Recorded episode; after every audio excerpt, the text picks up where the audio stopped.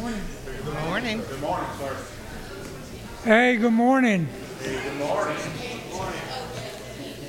We got a beautiful day out here today. Yeah. Good to see each of you here this morning. If you're visiting with us today, we would like for you to fill out the blue Connect card that's in the pew, and just you can leave it uh, in the seat, or we'll pick it up from you, either one. But good to have you this morning. If you're uh, if you have children, we got children church uh, before the service, and they'll exit on this back door and uh, go down, and you're welcome to go down with them. Also, the restrooms are down that hall on the left, the ladies and the gentlemen. So good to have each of you here this morning. Brother Stacy, good to have you with us this morning. Brian, Bryce, good to have you back with us today. So let's see. Uh, Wednesday we'll have a Bible study at 6:30. Uh, Wednesday evening, Brother Ray is going to be having that, and uh, youth youth will be meeting with Bryce uh, at 6:30 also on Wednesday evening. Uh, next Sunday, Brother Ray he will be here for the worship service, uh, and we've got a youth retreat coming up. Be coming up March the 24th through the 25th for grades 6 through 12, and that'll be at Camp Pollock and that'll be $35 a, a person. So if uh, if you know somebody that would like to go to that, and uh, if they uh, do not have the funds on that, just let us know, and we'll be glad to help them out on that.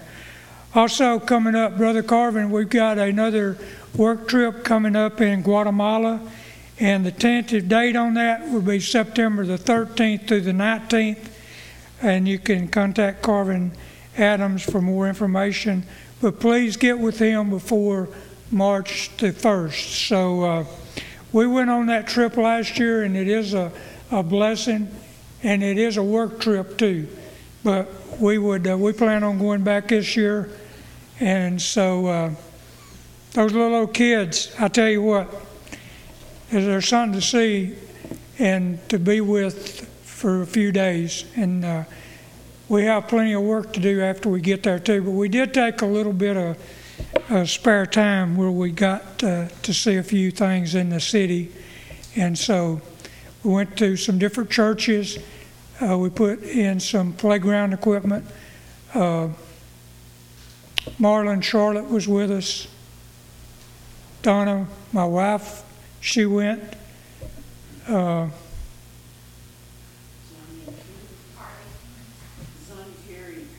Yeah, Carly went.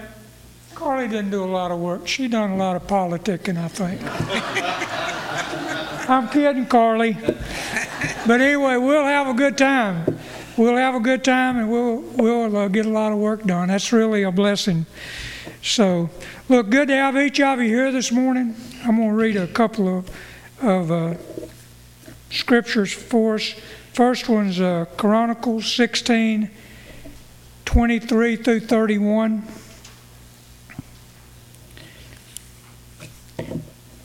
I'm getting used to my glasses so I can see again.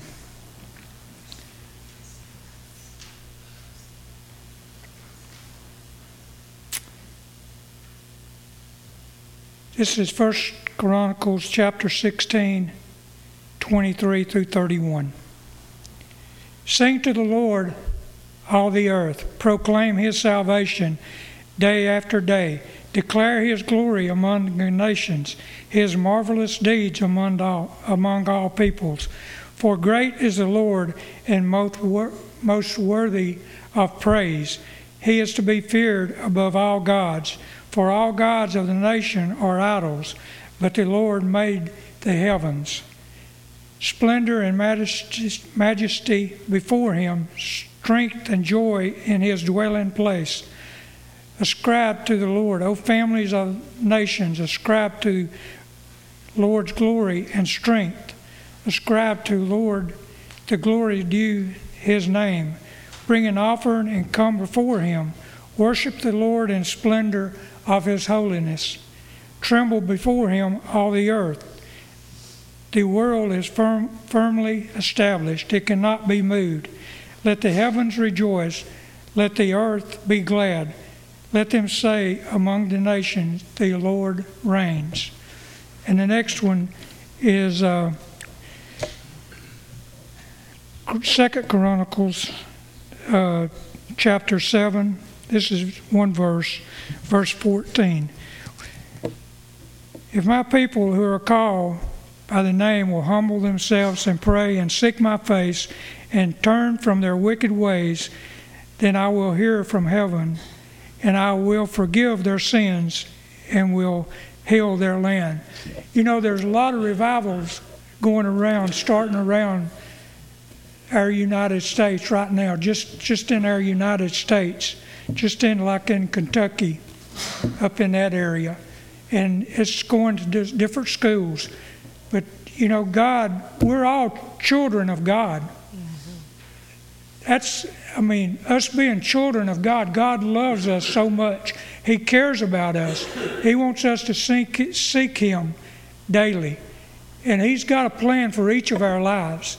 And that's what we want to do. We want what God wants for our life. So just remember to pray for pray for our church, pray for our families in the church, each one of them. And so we just thank you for being here this morning, and we ask you to worship with us this morning, join into worship. So I'm going to have a prayer before we start. Our Heavenly Father, we thank you for this beautiful day you've given us. We thank you for the love that you have for each of us, Lord. Thank you for sending your Son to die for our sins, Lord, that we might live and have everlasting life. Thank you for each one here this morning. We just ask that you be with us in this service. And we just ask you to be with our service this morning. We ask all this in your name. Amen. Amen. This song has literally haunted me First, we're not going to sing yet, so I'm, I'm interrupting your, your bulletin this morning. but it's haunted me to the point that I even lost sleep over it. And after a while, I decided, well, I was just going to talk to Vicki about this. And I explained to her what was going on. And I said, I feel like we need to sing the song for some reason. She said, Well, let's just do it then. so after we made that decision yesterday, I didn't have a moment's trouble going to sleep last night. So we're supposed to sing this song. It's made up of three different stories. One of them is about a blind man from birth who each day a loved one guided him through the city, through the city gates, and they placed him outside the gates down on the dirt. And he sat there and listened to footsteps and patiently waited. And when he heard a footstep, I imagine he begged for a few coins. The second story is about a woman at a well. She had not lived a good life had made some bad decisions, and she was very disheartened and very alone and discouraged. The third story is about some beautiful, innocent children who wanted to sit at Jesus' feet and listen to his stories. But the adults felt like they had a lot of work to do with Jesus, so they just shushed them, sent them on outside, and you said, play and you stay out of the way. But all of these lives were changed when Jesus of Nazareth passed by their way.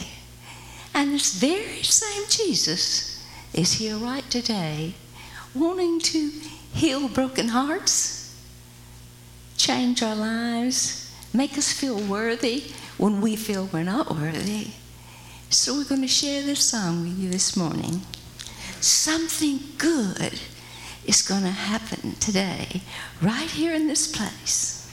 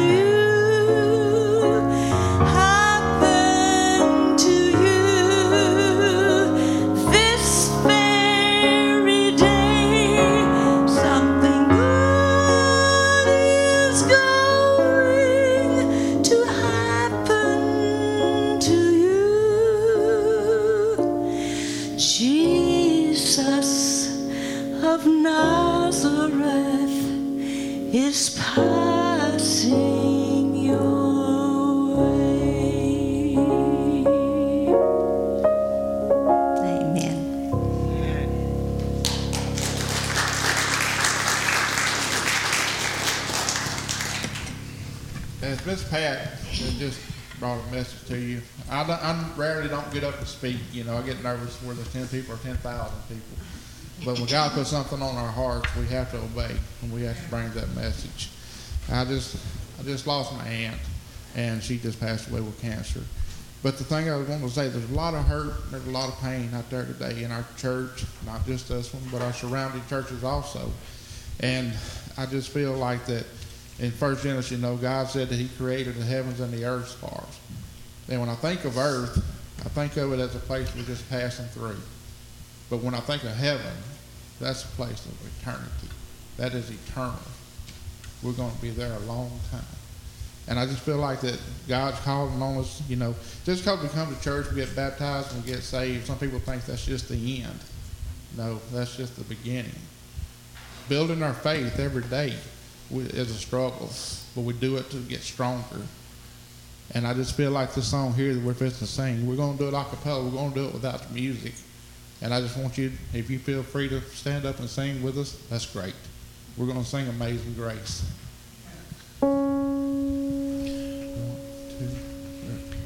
Amazing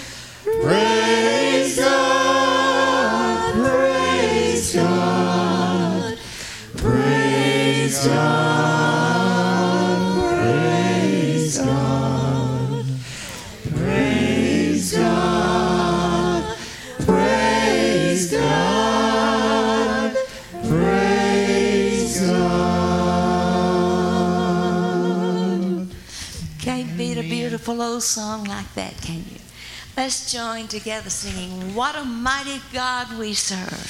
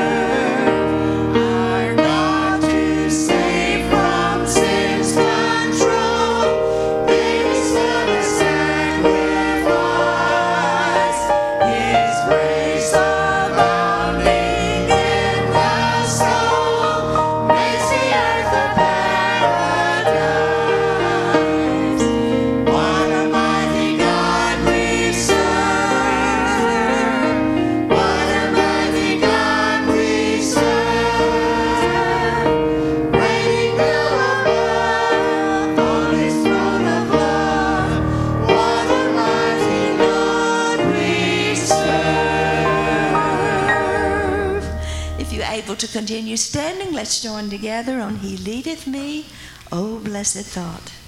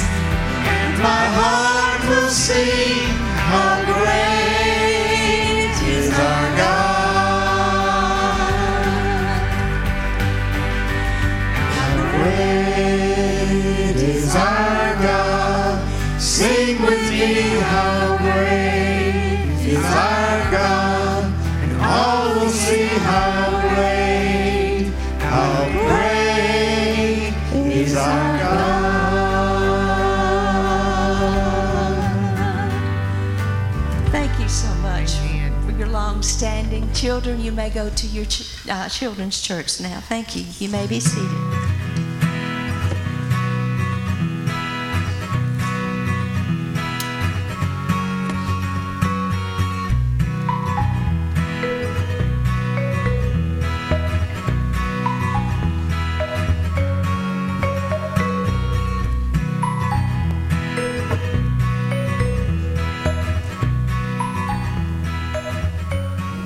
Thank you, our worship team. How great is our God? How good is God? God is so good to us. On our prayer request this morning, just remember our pastor elect, Brother Dan and Lynn. Uh, they'll be going to Arizona, traveling this week to be with uh, their daughter and their two grandkids and husband, and just remember them as they travel, and then they'll come back and they'll be uh, getting ready to uh, load up. They've got everything set up now.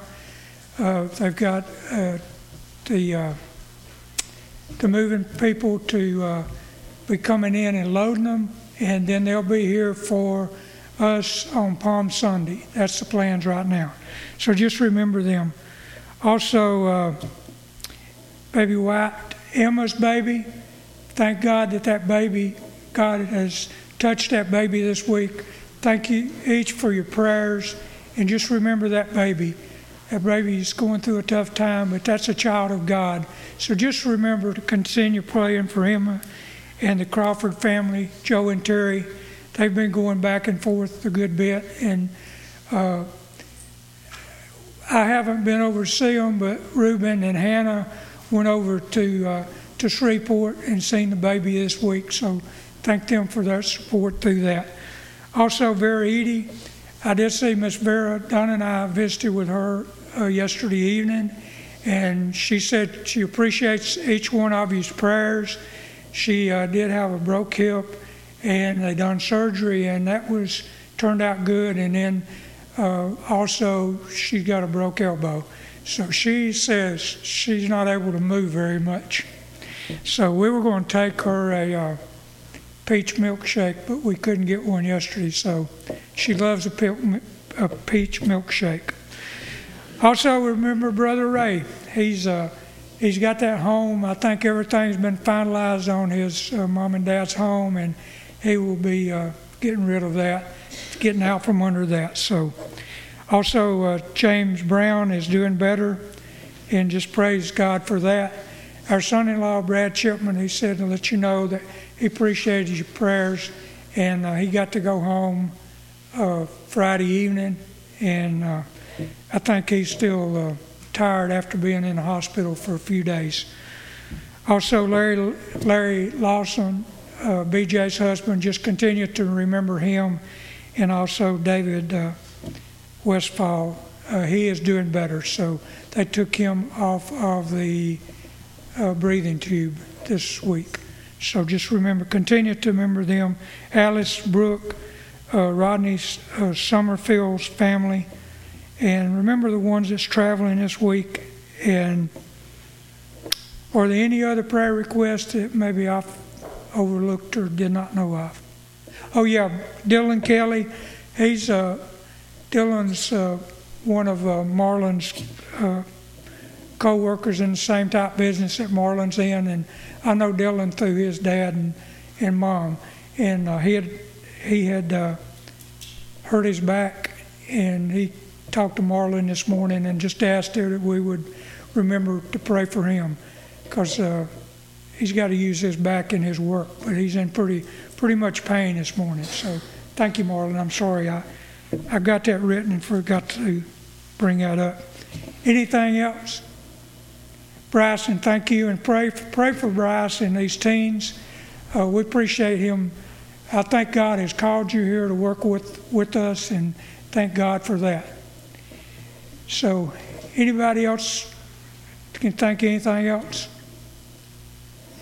Uh, Stacy, good to have you with us this morning. I'm going to call you and your family. Thank you for being here. Any visitors here, thank y'all for being here this morning. We, we're glad to have you, and please come back. And Brother Stacy, I'm going to call you up to uh, lead us in prayer and then bring what God's put on your heart. Thank you. Let's pray this morning. Dear God, thank you so much for your wonderfulness. Thank you for your love and compassion, God, and thank you for your saving grace. God, there was a number of prayer requests that were mentioned today, God, and I just want to lift those up to you and lay them at your feet. God, in our own strength, there's nothing that we can do, but God, that we know that you can. God, you're still in the business of healing, even though the world tells us that you're not. And God, we love you for that. And God, we pray that in each and every one of these situations, God, that you take control. And God, when the, when the blessing is provided, that you receive the glory that you deserve. We love you and we thank you. In Jesus' precious and holy name, amen. Well, thank y'all for allowing me to come back today. I really appreciate it. Uh, we actually had a chance to go to Winter Jam last night with a number of youth, and uh, we got back in about 1.30 this morning. And I don't know about you, but that's really, really late for the Leonard family. Um, I don't have as quite as much to do when we get in. All I got to do is shuck the clothes and get in bed. But Angie had to wash her face and everything. But I think by the time she got in there, I was already asleep. So, um, but we had a great time, and there is something about being at a event like that where thousands of people are praising God all at the same time. And like you had mentioned earlier over in Asbury in Kentucky, there is a revival going on and it's starting to spread. And when we were there last night, you could feel the energy and what God has in store. And it kind of gives you a glimpse of heaven, right?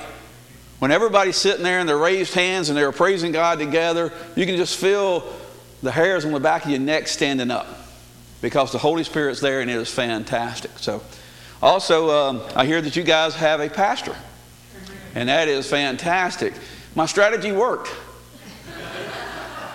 Generally, if I come to a place long enough, they'll speed up the process and find them a pastor. So I am super glad for you guys, and that is fantastic news. So um, I know you guys are happy, and that's going to be fantastic. Can't wait to meet him. Can't wait to meet him. Let me ask you a question, and I want you to do something different for me today than probably you've done in the past.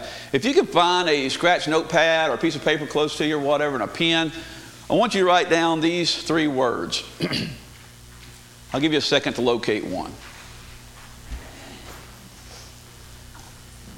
And when you scratch it down, I want you to write these three words Am I enough? Am I enough? And that's a loaded question, and we're going to talk about that a little bit today.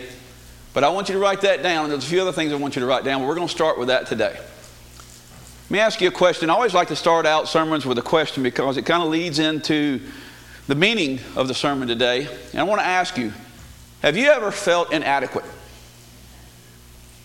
Heard a little few of those. Yeah, yeah, yeah. Have you ever felt like no matter what you did and how much you did and how hard you tried, it was never, ever enough? Yeah. I want to give you a little taste of our life here lately. Our life has been a little bit hectic. So, Angie and I are building a new house. Uh, we're in Calhoun, and we've been doing a lot of things with that. Uh, it's not been a bad experience at all. It's been a very pleasant experience. Our, our, contractors are doing a very good job of keeping us up to date on what's going on, moving forward. We're actually going to move in in two or three weeks. So we're very excited about that. In January 1st, I took a promotion at work, and I've been doing a lot of stuff with that. So I've been doing my old job plus my new job for the last two months, and there's been a lot going on. On top of that, my daughter accidentally wrecked her car. Not bad, but we had to deal with the dealership and the insurance companies and the rental companies to get that done. So, needless to say, my life in the last two or three months has been very, very hectic. And it seems like I just can't get caught up. It's like I just can't do enough to get it done. And at times through this all, I have felt extremely inadequate. There are times that somebody calls and says, hey, you remember to do this? I'm like, oh man, I forgot. I forgot. And I blame myself and I feel like, Stacy, you're failing. You're not able to get to the things you should be able to get to. And then I have to remind myself, man, you got a lot going on. There's an awful lot going on, and I feel inadequate. But you know, it doesn't just apply to my personal life, which is very hectic at sometimes. And I know that it's going to calm down. I know that we're going to eventually be in the house. Anna Grace's car is fixed. I know that my job is going to line out. We got people in place that's going to take over some of the responsibility. I know that's going to happen. But do you ever feel inadequate in your Christian life? The same set of questions apply there too. Do you feel like no matter what you do and no matter how, how, how hard you try, that you just can't seem to be doing the right things. Maybe the devil's knocking on your door all the time telling you, Stacy, you're not being good enough. Stacy, you're not doing enough. You might as well just give up.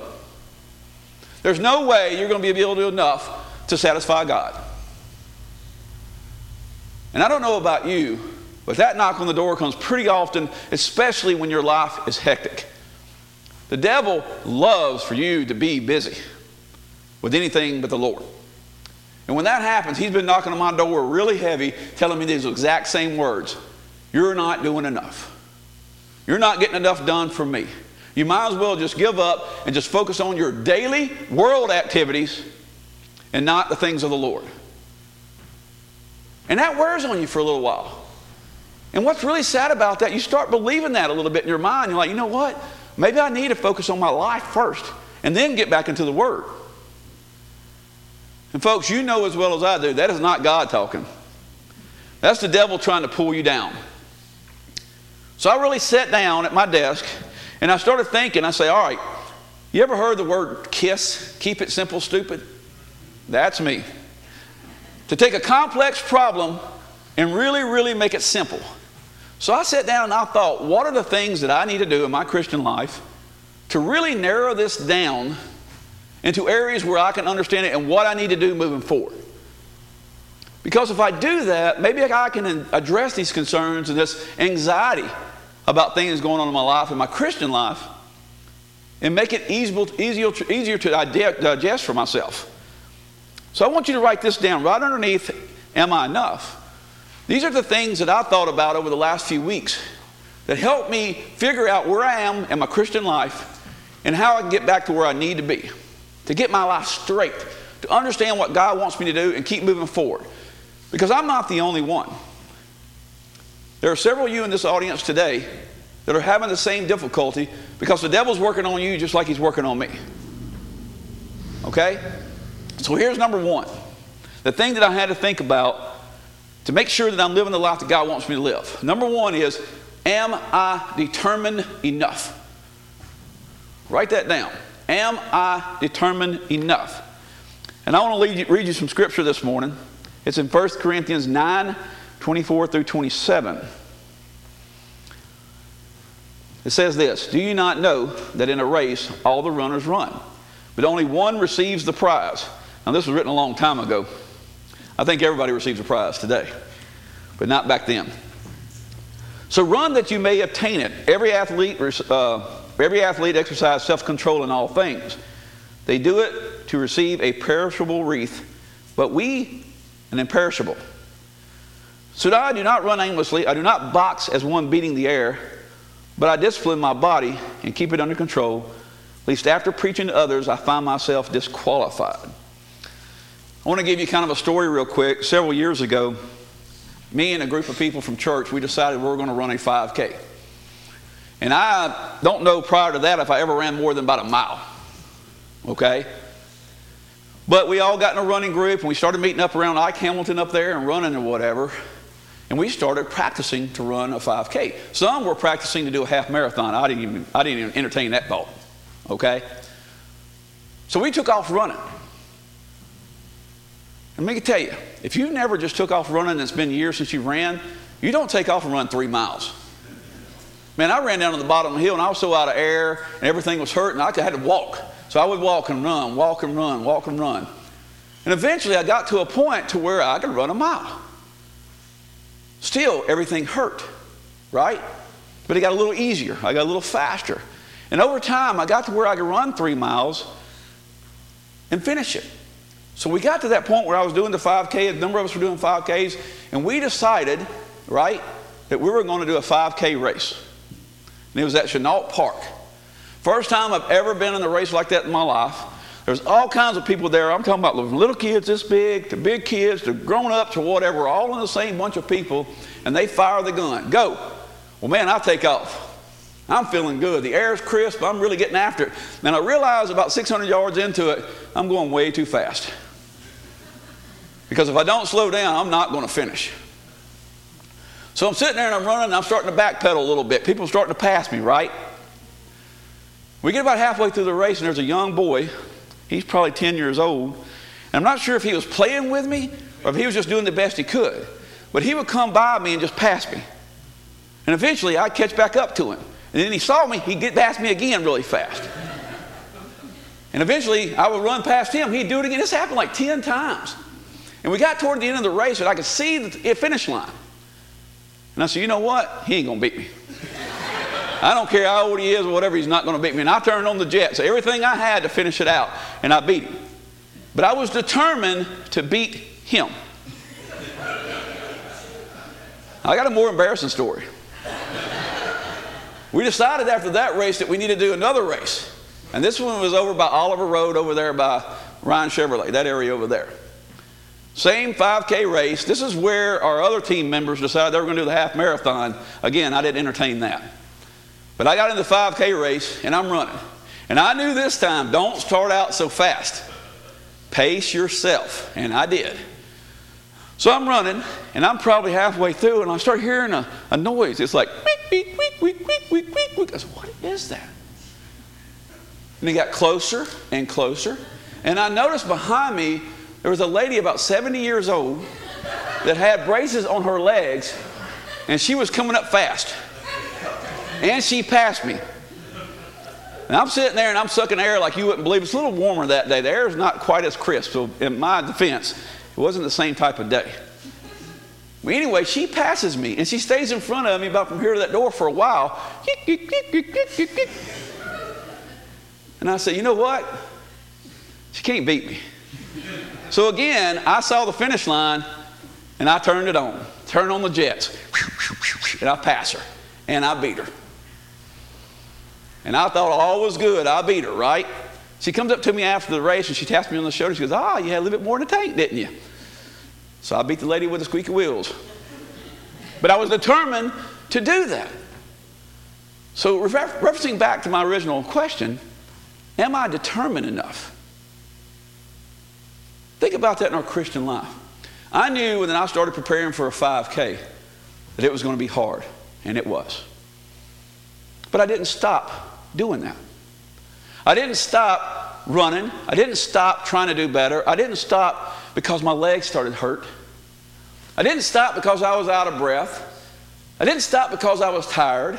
Because I was tired no matter if I ran a mile or three miles, it didn't really matter. I was tired. But when you talk about your Christian life, are you determined enough? A lot of us in our Christian lives are so willing and so easily give up because it's hard. And I felt a little bit of shame when I kind of thought about these stories and about the question here Am I determined enough? Because the truth is, in my personal life, I'll try a lot harder at some things than I will in my Christian life. I refuse to give up in some things in my personal life when I'm quickly able to give up things in my, in my, in my personal life as I am in my Christian life. So some things started coming to mind for me. As a Christian, you have to be determined to accept some challenges. I wish I could tell you that when you become a Christian, all challenges are done. Your life is cake from now on. But that's absolutely not the truth. Life still happens. The devil doesn't give up, up on his opportunities to try to take you down. As a matter of fact, in some cases, he's going to try to speed it up and try to get more aggressive with you. But you have to be able to be and determined to stay ahead of that, not let the devil beat you down. There will be challenges, but you can get through them. Because the truth is, you're not in this by yourself anymore. Even when I was running, I wasn't out there by myself. I was with a group of friends. Some of them faster, some of them slower. It didn't really matter, but I wasn't by myself. When in my Christian life, I'm not by myself either. I've got God on my side, and I need to understand that. No matter how much the devil tries to beat you down and tell you that's not true, that's absolutely the truth. The other thing that come to mind is I've got to be determined to find the blessings in trials. Every Sunday morning at our church, I always ask, do we have any testimonies? And it started off a year two ago, and it was really slow. And I realized I'm just going to start doing the awkward silence. I'm saying, anybody got any testimonies? And I'll just shut up. Eventually, somebody says, Well, I got one. I got one. Now, when I say it, we get pretty, pretty good return, right? There's always a testimony or two. Well, guess what? Through some of the toughest times of my life, trying to run a 5K, working myself up to oh, I could do three miles, the reward was the great feeling I had about self accomplishment, right? That I was able to get through that and do that. Well, guess what? In our Christian life, it works a lot the same way. Sometimes you go through trials and through fire, but when you come out on the other side, God has taught us something tremendous about ourselves or about how we're supposed to move forward in this life. So there's always a blessing in the trial if we give God the glory for it. But sometimes we don't do that. Let me make this statement very clear God's blessings are not a coincidence. The world have you believe that everything that good happens in your life is just a coincidence of life. I don't believe that at all. Because guess what? God blesses me more than I deserve. All the time, and I'm proud to say it. We need to start giving God the glory He deserves it. And that's in everything in our life. If you want to combat this world and what's going on in our world today, give God the glory. Quit saying, I. I did this. I did that. God did that. Or I did that through God's glory. That's very, very important. And the last thing is, you got to be determined to fight. When I was running for that 5K, there were times I felt like I couldn't even get a breath of air. There were times that my legs were hurting so stinking bad, and there was times that my feet felt like concrete, but I kept moving forward. I remember somebody telling me, just keep putting one foot in front of the other. You've got to be determined to fight. Folks, as Christians, we can't just give up. There's too much at stake. Have you seen the things they're trying to teach our kids now in schools? That's not just the news, that's true. What if we give up? What if we don't fight for our kids and our grandkids? What happens? It's not the next generation's responsibility to stand up. It's us in this room today, just like it was for our parents before us, and we have to keep it going. We can't give up and quit the fight.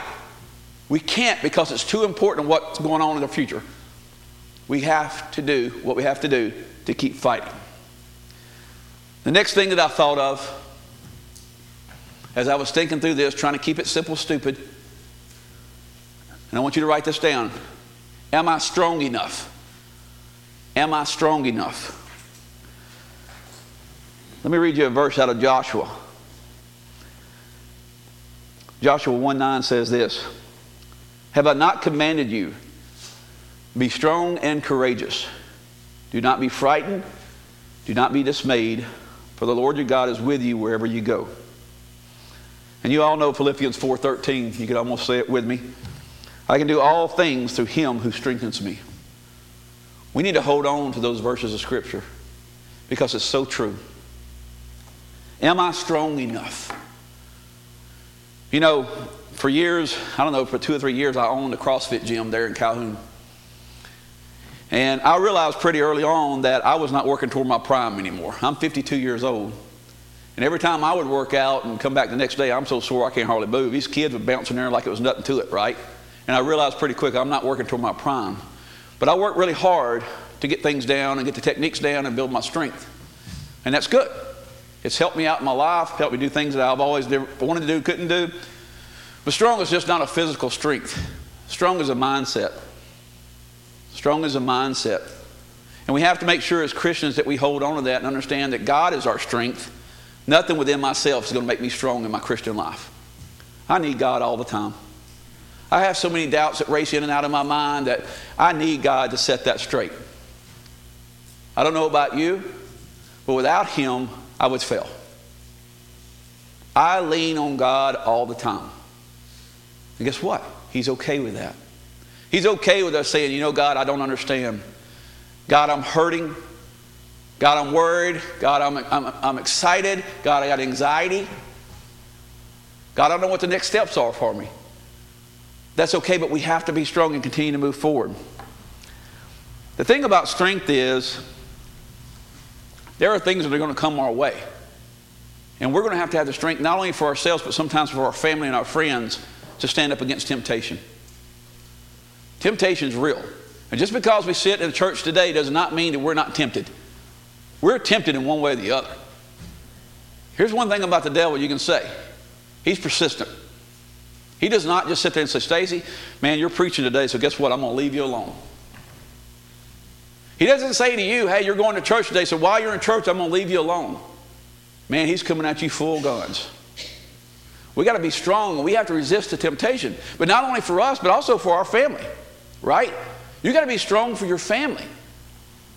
Because guess what? Sometimes your family is going to need you to step up and be that Christian leader that you need to be. They're going to look for that from somebody, right? Your kids are going to look at you and say, hey, I need to believe in something. This life is beating me down. Be that spiritual leader for them. But you're going to have to be strong. You're going to have to resist the temptation, and you're going to have to resist it for them. So you have to be strong to resist the temptation. Also, you got to be strong enough to praise God during the trials. I remember years ago, we went to a church, and we say this all the time. We've been in Sunday school together, and we've always said, hey, give God the glory even through the trials. Give God the glory all through the trials. When all the troubles come, give God the glory. And we preach that, we teach that until it happens. And when it happens, we don't give God the glory anymore, we get blamed to everybody else. And I remember talking to a pastor, and the church was going through a division. It was really hard for me to see it happen. Because I've seen people just love on each other like nobody's business until two people disagreed in a church. And all of a sudden, they both chose sides, and everybody chose sides, and nobody wanted to love each other anymore. Eventually, the pastor ended up leaving, and I told him, so listen, give God the glory. And he got silent. We got off the phone, and that's the last I heard from him. How do we preach that and talk about that in Sunday school all the time, but we don't believe it? When things don't go our way, we immediately start blaming everybody else. Well, guess what? Sometimes God is moving us out of a situation to make the situation better. There are things that God knows about our future that you will never know, and I will never know, that He's trying to put us in a better situation. So we must also realize that in those times, as hard as it is, remind yourself to give God the glory for whatever's going to happen. Because I know, because the Bible tells me, all things He does is for my good. It may not feel like it, it may feel like it's going the opposite direction, but the truth is, God is working for your good. And we have to believe that. I think so many times in our world today, they see us so downtrodden as Christians, they're like, why would I want to be one? You're always beaten down. You always feel like you're inadequate. You always feel like you're not good enough. That's not true. That's the devil telling us that. We have to be strong enough to give God the glory. Here's the tough one. We have to be strong enough to encourage others. Why do we fellowship? Why don't we come together in this type of setting? Because I need you. You need me. We need each other. I love my church family. And one of the most precious things to me on a Sunday is to be able to come together and worship together, love on each other. And the thing that I love the most about church on Sunday mornings is church chatter on Sunday mornings. When people are coming together from the week and you hear people laughing and cutting up and hugging each other and everything else, that's fantastic. That's another glimpse of heaven, right? That we're able to come together and love on each other as a family of God. I'm so glad I'm a part of the family of God. But guess what? That doesn't happen everywhere. That's a blessing from God. But there's going to be times that we have to be vulnerable to what's going on in our lives. We're so scared as Christians now to come down and pray at the altar when something's going on because what people are going to think about us. You know what? Fooey. If something's going on in our life, be vulnerable enough to pray about it. Because I can tell you what, I could ask anybody in here to pray with me, and I'm sure that you would. And I would do the same for you. But in our church halls, we should not be scared to get up and pray for ourselves or others. Can I get amen to that? Because the truth is, we get so scared to make a move. We want to sit in our pews and be quiet, and all the pain and all the suffering that's going on in our life, we want to keep it right here. Well, there's a multitude of people in our church fellowship team that would pray with us. But we don't want to be seen as weak. Folks, let me tell you something. To have the courage to stand up and say, I'm having some issues, is strong. That's not weak. And if anybody in your church thinks differently of that, they got to work on something themselves. That's not you, that's them. Folks, we've got to get back to a point if you saw the pictures of Asbury in Kentucky where they're praising each other, there are people all over that place praying for each other. There is absolutely nothing wrong with that. We should be doing that all the time as well. Do not ever be afraid to reach out and pray for someone. And I can tell you what, at Liberty Grove, we've had a couple really, really tight prayer requests. Some things that were going on in people's life that we really anointed people and prayed for them. And guess what? God performed a miracle. God performed a healing miracle. The world will tell you, oh, that's really crazy that God does healing. No, God heals all the time. We just don't give him enough glory for when he does. So when we do, it sounds really weird. But guess what? He heals all the time. We had a young man at our church that had some type of spot, and Angie can tell you more about it. He's a little guy. They were worried to death about going to getting the test done, right? So they got the test done. They were going to do an operation. They get ready to do the operation. They go in. Guess what? Cannot find the spot. The doctor is bum, bumfuzzled. like, I don't know what's going on. I do. God healed that young man, and he's still healed today. We have to be strong enough to encourage others. Here's the one that got me. Are you determined enough? Are you strong enough? Here's the one that got me. Write this down. Are you excited enough? Let me read this scripture to you. It's Romans 8 1 through 11. It says, There is therefore now no condemnation for those who are in Christ. For the law of the Spirit of life has set you free in Christ Jesus from the law of sin and death. For God has done what the law, weakened by the flesh, could not do. By sending his own Son in the likeness of sinful flesh, and for sin, he condemned sin in the flesh, in order that the righteousness required of the law might be fulfilled in us, who walk not according to the flesh, but according to the Spirit. For those who live according to the flesh set their minds on the things of the flesh, but those who live according to the Spirit set their minds on the things of the Spirit. For to set the mind on the flesh is death but to set the mind on the Spirit is life and peace. For the mind that is set on the flesh is hostile to God, and it does not submit to God's law. Indeed, it cannot. Those who are in the flesh cannot please God. Listen to this part, chapter 9, I mean verse 9. You, however, are not in the flesh, but in the Spirit. If in fact the Spirit of God dwells in you, anyone who does not have the Spirit of Christ does not belong to him.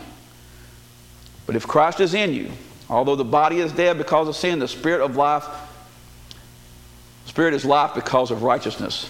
If the spirit of him who raised Jesus from the dead, dwells in you, he who raised Jesus Christ from the dead will also give you life in your mortal bodies through the spirit who dwells in you. That says a lot, but it says this you are no longer captive to this body, you are in the spirit. God is directing your life as a Christian now. And, folks, that is something to be excited about. One of the things we need to do when we leave a place like this and we have a good Sunday is when we see people out in public, they need to see Jesus Christ through us before you even say a word. They need to see something different about us. Not exactly the same as the world, except when we finally get to talk to them about Christ. Christ should be the center of our life, not the afterthought. I have a plan when I get out that when I have an opportunity to sit down with somebody, ride with somebody, or whatever, whether or not they know much about me or not, in the first 10 or 15 minutes, they need to know my walk with life, my, my walk with Christ. Something about that conversation in the first 10 to 15 solid minutes, I'm going to relate something back to Christ. Either church, what I did on Sunday, it's going to come up. And I do that on purpose. It's not something I've always done, but I do it now because guess what? I'm proud to be a follower of Christ. I'm not ashamed. And it's not something I'm proud of that I want to tell you when you find out that you've been friends with me for a year later. Oh, Stacy goes to church. If they don't know that pretty quick in our walk in life, then we need to work on something. Because if we're really excited about living in the Spirit and Christ the Lord working through us, then our folks around us need to see that. So I had to ask myself, am I excited enough? I've already figured out, Stacy, you're determined. You're going to keep moving forward. You're going to keep praying through it.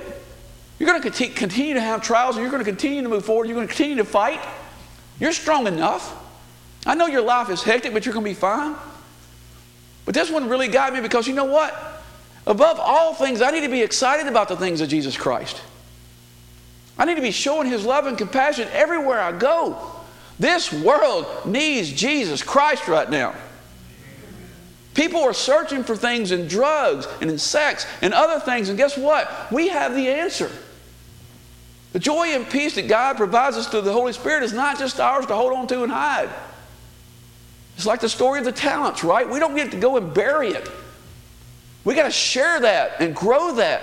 Because guess what? It's not about growing numbers in church, it's about growing numbers for the kingdom. There are people in my community in your community that need to know the Lord. If we don't tell them, who does?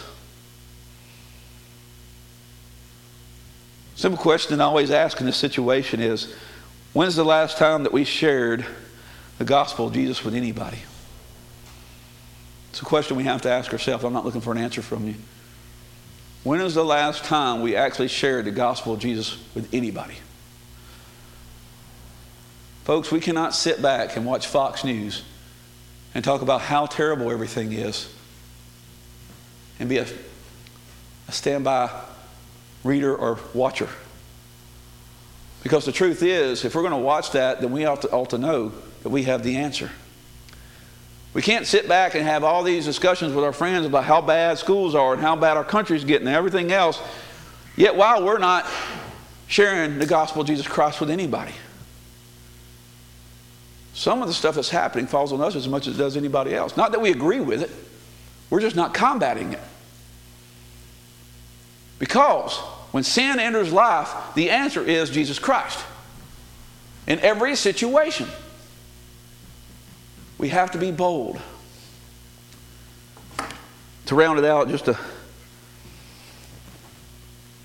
another two or three questions here I had to ask myself. Am I excited enough to participate? Am I excited enough to participate?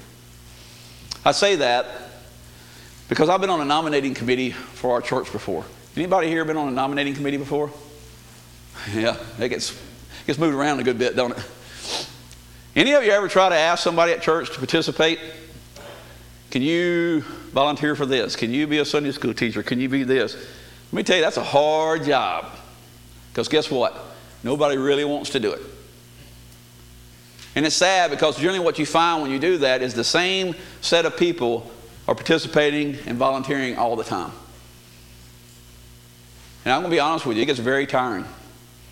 That the same group is always the ones pulling out the tables, always pulling out the chairs, always doing this, always doing that. And we're very blessed, just as you are, that we got people that are willing to do it.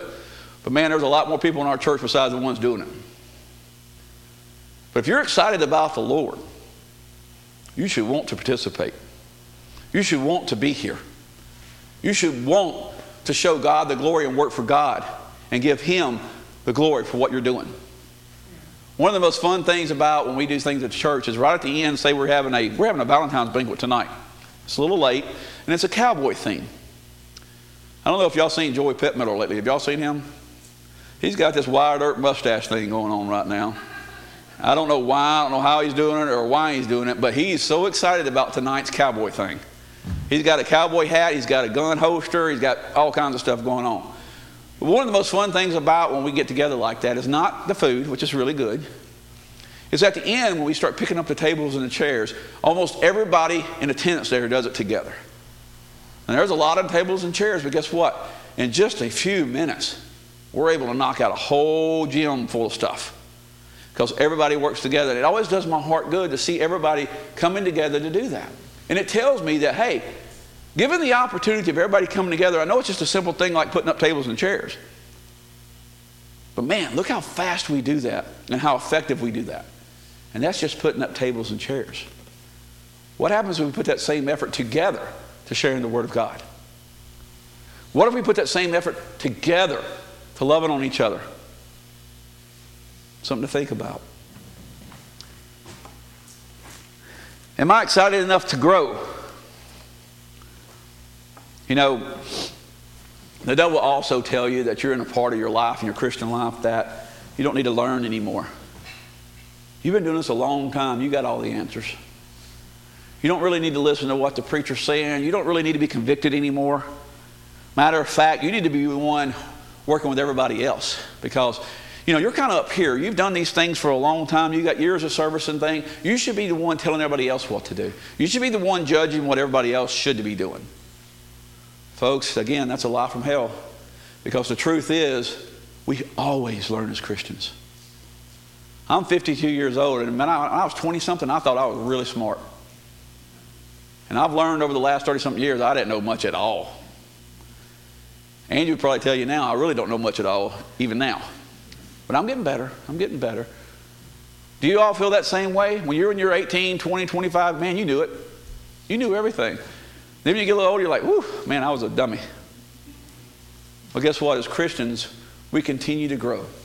We're never at a point where we have it fully understood. We're never at a point where we got everything figured out. Because if we do, I believe in my heart, I don't become as vulnerable as I used to. I don't become as vulnerable to the Spirit. I don't become as vulnerable to the call of God. I'm sitting back waiting to see what everybody else does. Yep, she needs to go down the altar. Yep, I heard some stuff. Man, I'm looking over and said, man, I hope the God's working on him today. Folks, that's dangerous. If we really know that something's going on in somebody's life, we should be praying for them, not talking about them. One of the things you hear about churches and you have for a long time is full of hypocrites, and they're probably right. But, folks, we can kind of change that a little bit if we become more vulnerable to their needs and our needs. If they see us praying or having some issues in our life that we need prayer with, they're going to be more vulnerable too. We have to let the Spirit work within us. And the last thing I want to talk about here, so important, excited enough to share. I know you said Brother Carvin was going to Guatemala. You've been there. I've been on three mission trips to Nicaragua. And the first time that I went, I was really nervous because I didn't know what to expect.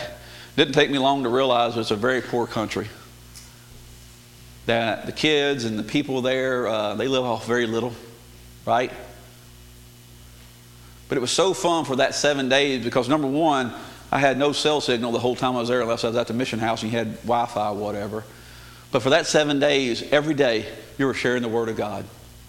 We would go to a battered women's shelter. We would go to an alcohol re- rehabilitation place, whatever. And we were sharing the Word of God. And let me tell you something the feeling that you get from doing that, because that's God's commandment, right? His commission to us to do that, you would not believe how good that feels. Am I right? They are so eager to hear the word, it's unbelievable. And you're there just doing that. Your whole seven days is encompassed of sharing God's word. I get chills thinking about it. And we're going to church with them, and I can't understand a word they're saying or singing. But man, they are loving some Lord. I've preached there in English with a translator, and that's hard and we worship together. Let me tell you something. Sharing the word is, can be contagious. Because whenever you leave Nicaragua or Guatemala, wherever you go, and that's what you've been doing for seven days, you want to keep doing that. And we say, yeah, but that's Nicaragua and that's Guatemala. And, you know, that's one thing, you know, they don't hear a lot of that. They hear it. People here need to hear it just as much. Yeah, this is a rich country. It really is. I was talking to one of the uh, families there. They make about $34 a week.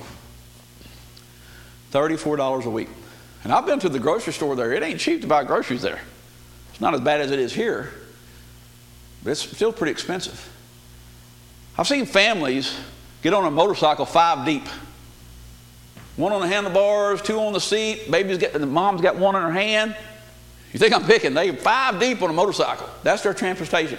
I've seen people walk five miles to come to a Bible study. We can't get people to drive five miles to come to Bible study.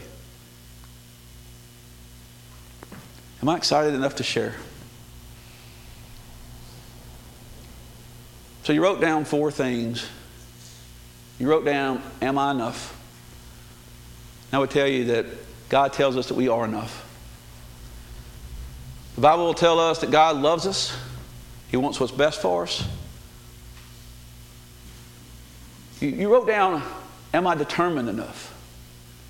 That's a question you need to ask yourself today. Am I determined enough to do what the Lord has me to do? Am I willing to go through the pain? Am I willing to go through the pain and give God the glory on the other side of it. You wrote down, Am I strong enough? You know what? I take vitamins every day. You know why? Because it makes me feel better. What is our vitamin for Christianity? The Word. Am I strong enough to do what God asked me to do? Am I strong enough to stand up in the face of temptation for me and my family and my friends. Most importantly, am I excited enough to share the Word of God for people to see Jesus in my life? Not every once in a while, but all the time. And, folks, these are questions you have to ask yourself. The reason I ask you to write it down, I think I had ADHD when I, they didn't know what ADHD was when I was a kid. So I would go to study or whatever, and I'd start reading something, and it wouldn't be five seconds. I'm thinking about something else, or I'm getting sleepy, right? And it took me a lot of my adult life to figure out how to study for something. And what I did was I would have to read something out loud to myself to comprehend. Maybe some of you do that same thing. Maybe I'm the only weird one. I'm not sure. But guess what? I learned to learn that way. So when you took the opportunity to write something down today, visually something's going to stay in your mind. That's going to stick in your mind all week long. And I'm asking you as a challenge to think about that this week because I've been thinking about it about two or three weeks. These questions keep rolling through my mind over and over and over. And I just want to tell you this regardless of where you're at in your walk with the Lord, regardless if any of these questions hit you right on top of the head or whether it didn't, today is always a day to make a change. The beauty of God's love for us is it's never too late to keep moving forward. It's never too late to ask God to intervene in your life and put you where you need to be. It's never too late to be vulnerable to the Spirit. And I know as the worship team comes up this morning and we're going to sing a song, you know, it's probably been about two months ago. I do the MCing at our church on Sunday mornings and Sunday nights. Do the announcements quite like you do. Try to get the church ready to worship. And for some reason, I was sitting there one morning. I said, you know what? I feel like God's got something heavy in my heart. Patricia, y'all know what I'm talking about. And I made this announcement. I said, Church, I have one really important announcement today. Everybody's looking at me. I said, The altars are open. The altars are open starting now if you feel the need during a worship song to come and pray, the altars are open. If we're in the middle of the sermon and you need to pray, the altars are open. If at the end of the message you feel the need to come down and pray, the altars are open. Folks, in our churches, it can't be about certain timing for you to come down to the altar. Because guess what? God deals with us all the time not just at 11:59. So I want to encourage you the altars are open.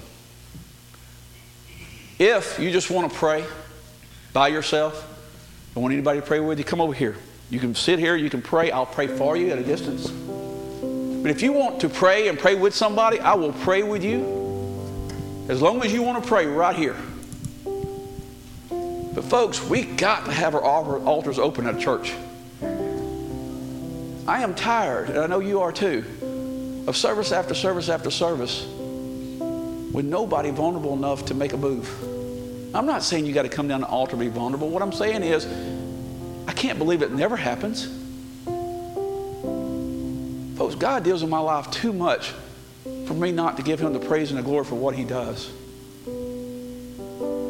And I need to have my tail down at the altar more than I do. I'm asking today to go over these questions in your mind as we sing this song and be vulnerable to whatever the Spirit tells you. If He tells you to kneel down where you're at, kneel down where you're at. If He tells you to grab the neighbor beside you and pray, pray with them. But, folks, if we want true revival, if we believe that God is doing something in our country for revival, then guess what? We need to be a part of it. I don't want that to pass by on my watch and say, you know what? I was skeptical of that. I don't think that's right. I'm not sure they're really having revival. You know what? That's what the devil wants to tell you. This country needs a revival.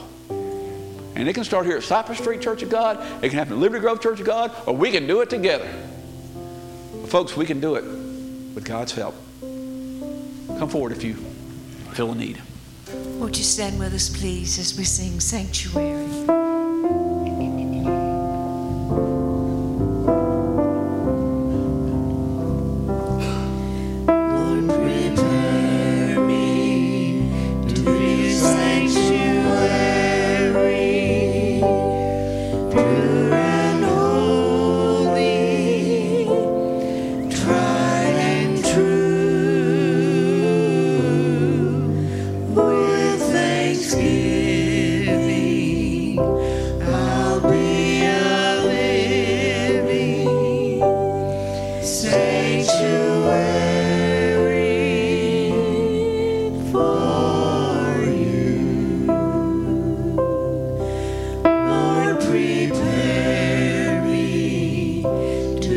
For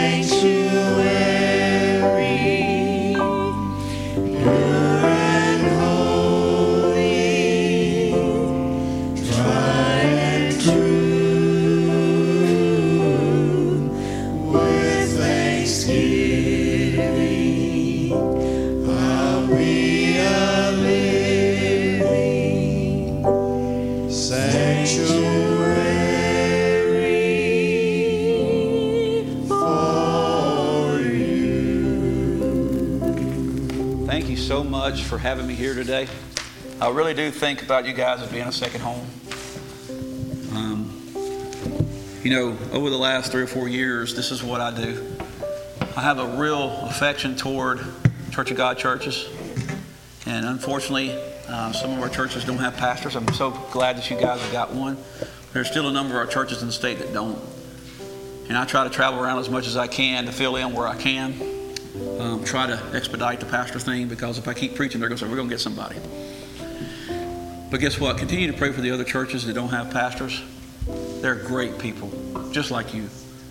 But thank you for allowing me to speak over the last few months and spending some time with you. You always have a special place. If you ever need me, I'm here. We'd love to see you at some more events or whatever. But thank you all for being here. Let's pray and be dismissed, okay? Dear God, thank you so much for today. God, thank you for your word. And thank you for the word of the Bible, God, that helps us and teaches us what to do, how to do, and what the expectations are of us, dear Jesus. God, I pray that all these things, that the questions that we ask ourselves today, God, that we just cement in our heart, dear Jesus. That when these times come up and our lives get extremely hectic and we're trying to figure it out, God, and the devil's working on us and trying to tear us down, that God, we can go back to these three simple questions, guys, and get our life back on order. God, thank you for Cypress Street Church of God. Thank you for your blessings. God, be with us as we depart here, God. And let us always be the family of God. We ask this in your precious and holy name. Amen.